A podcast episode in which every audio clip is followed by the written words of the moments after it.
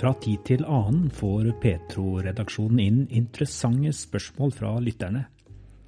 I denne og den neste podkasten fra Petro-presten skal jeg forsøke å svare på et spørsmål vi fikk nylig. Et ganske stort og krevende spørsmål som det trolig er sterke meninger om blant en del av våre lyttere, mens andre kanskje knapt nok har tenkt på problemstillingen. Spørsmålet fra lytteren handlet om Israel og hva vi tenker om den såkalte erstatningsteologien.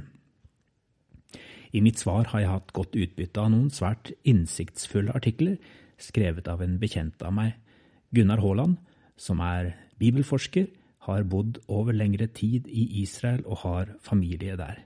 I tillegg er han tilknyttet Israelsmisjonen og har skrevet om erstatningsteologien i en serie som du også kan finne på Israelsmisjonens hjemmesider. Det er en annen bibelforsker, Oskar Skarsaune, som har gitt en god definisjon på begrepet erstatningsteologi. Med erstatningsteologi forstår jeg en teologi som lærer at Kirken i den nye pakts tid erstatter Israel, altså jødene, som Guds folk en posisjon de bare hadde i den gamle pakts tid. I denne definisjonen legges altså hovedvekten på Guds folk-begrepet. Til den nye pakt, som erstattet og avløste den gamle, svarer et nytt folk som erstattet og avløste det gamle.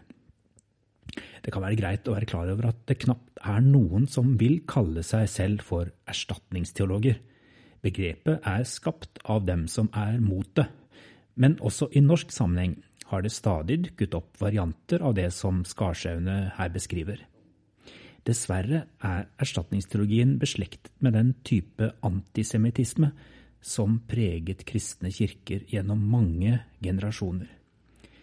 Mitt inntrykk er at det skjedde en nyorientering her etter andre verdenskrig, med erkjennelsen av at jøder og jødedom ikke lenger skulle bare forstås som en motsetning til kristendom, men at kristendom fortsetter og oppfyller jødedommens intensjoner. Mange hadde opp gjennom den kristne historie lest Det gamle testamentet ensidig i kontrast til Det nye testamentet, istedenfor å lese NT som fortsettelsen av det gamle. Man betraktet jødedommen nærmest som en motsetning til kristendom. Nyere bibelforskning har vist i mye større grad at de to testamentene utfyller hverandre. Jeg tror det er viktig å skjelne mellom teologi og politikk, uten helt å skille. Det skal jeg si litt mer om i neste podkast. I denne omgang vil jeg bare si at det må gå an å ta avstand fra erstatningsteologien og samtidig være forsiktig med å mene veldig mye om akkurat hvor Israels nasjonale grenser skal gå i dag. Det må kunne gå an å kjempe både for Israels rett til å leve trygt i sitt eget land, og samtidig kjempe for palestineres rett til liv og frihet. For egen del tenker jeg at det er vanskelig å ikke lese opprettelsen av staten Israel som en mulig del av Guds plan for de siste tider. Men det er samtidig ikke helt uproblematisk når vi begynner å tolke historiske hendelser direkte inn i bibelske profetier. For var det da også Guds plan at holocaust skulle skje? Opprettelsen av Israel var jo en direkte følge av at jødene hadde lidd så stor urett under krigen at verdenssamfunnet ville gi dem en slags oppreisning. La meg si litt mer om selve det bibelske og teologiske. Ut fra Bibelen virker det for å være mer saklig å fremheve kontinuiteten og sammenhengen mellom testamentene og paktene framfor å fokusere på kontrastene og bruddene. Jesus kom ikke med en ny lære, men med en ny tidsepoke.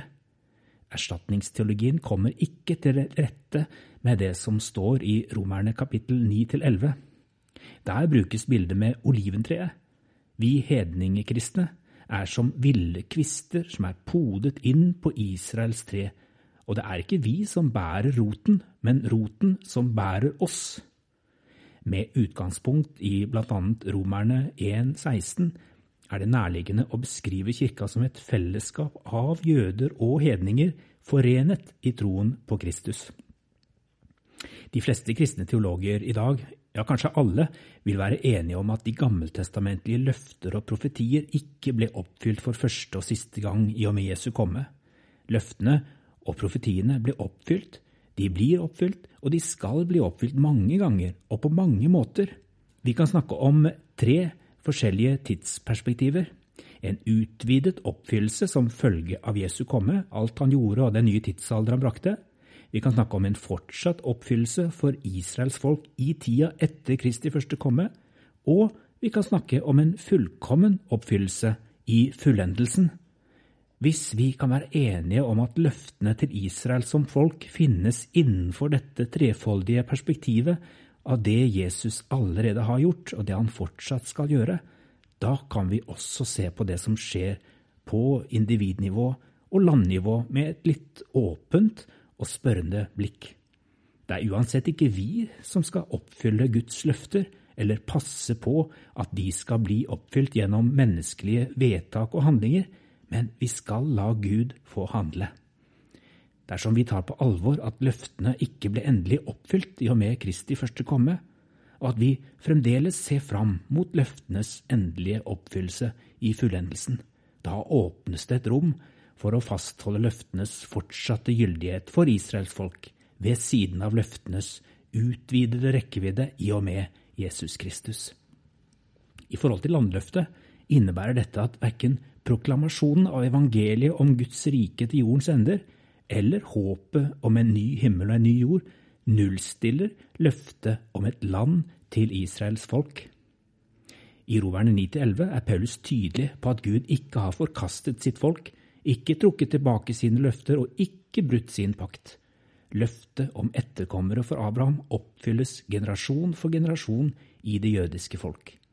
Dialogen mellom jøder og kristne som har hatt stor fremgang i etterkrigstida, den utfordrer kirka til å tale positivt og bekreftende om Guds paktstroskap overfor Israels folk.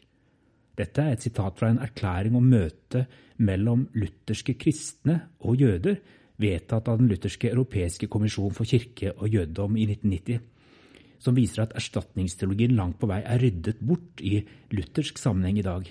Vi tror at Gud i sin trofasthet har ledet sitt folk Israel gjennom historien og har bevart dem som folk gjennom den jødiske trostradisjonen. I hjemkomsten til deres fedres land ser vi et tegn på Guds paktstroskap.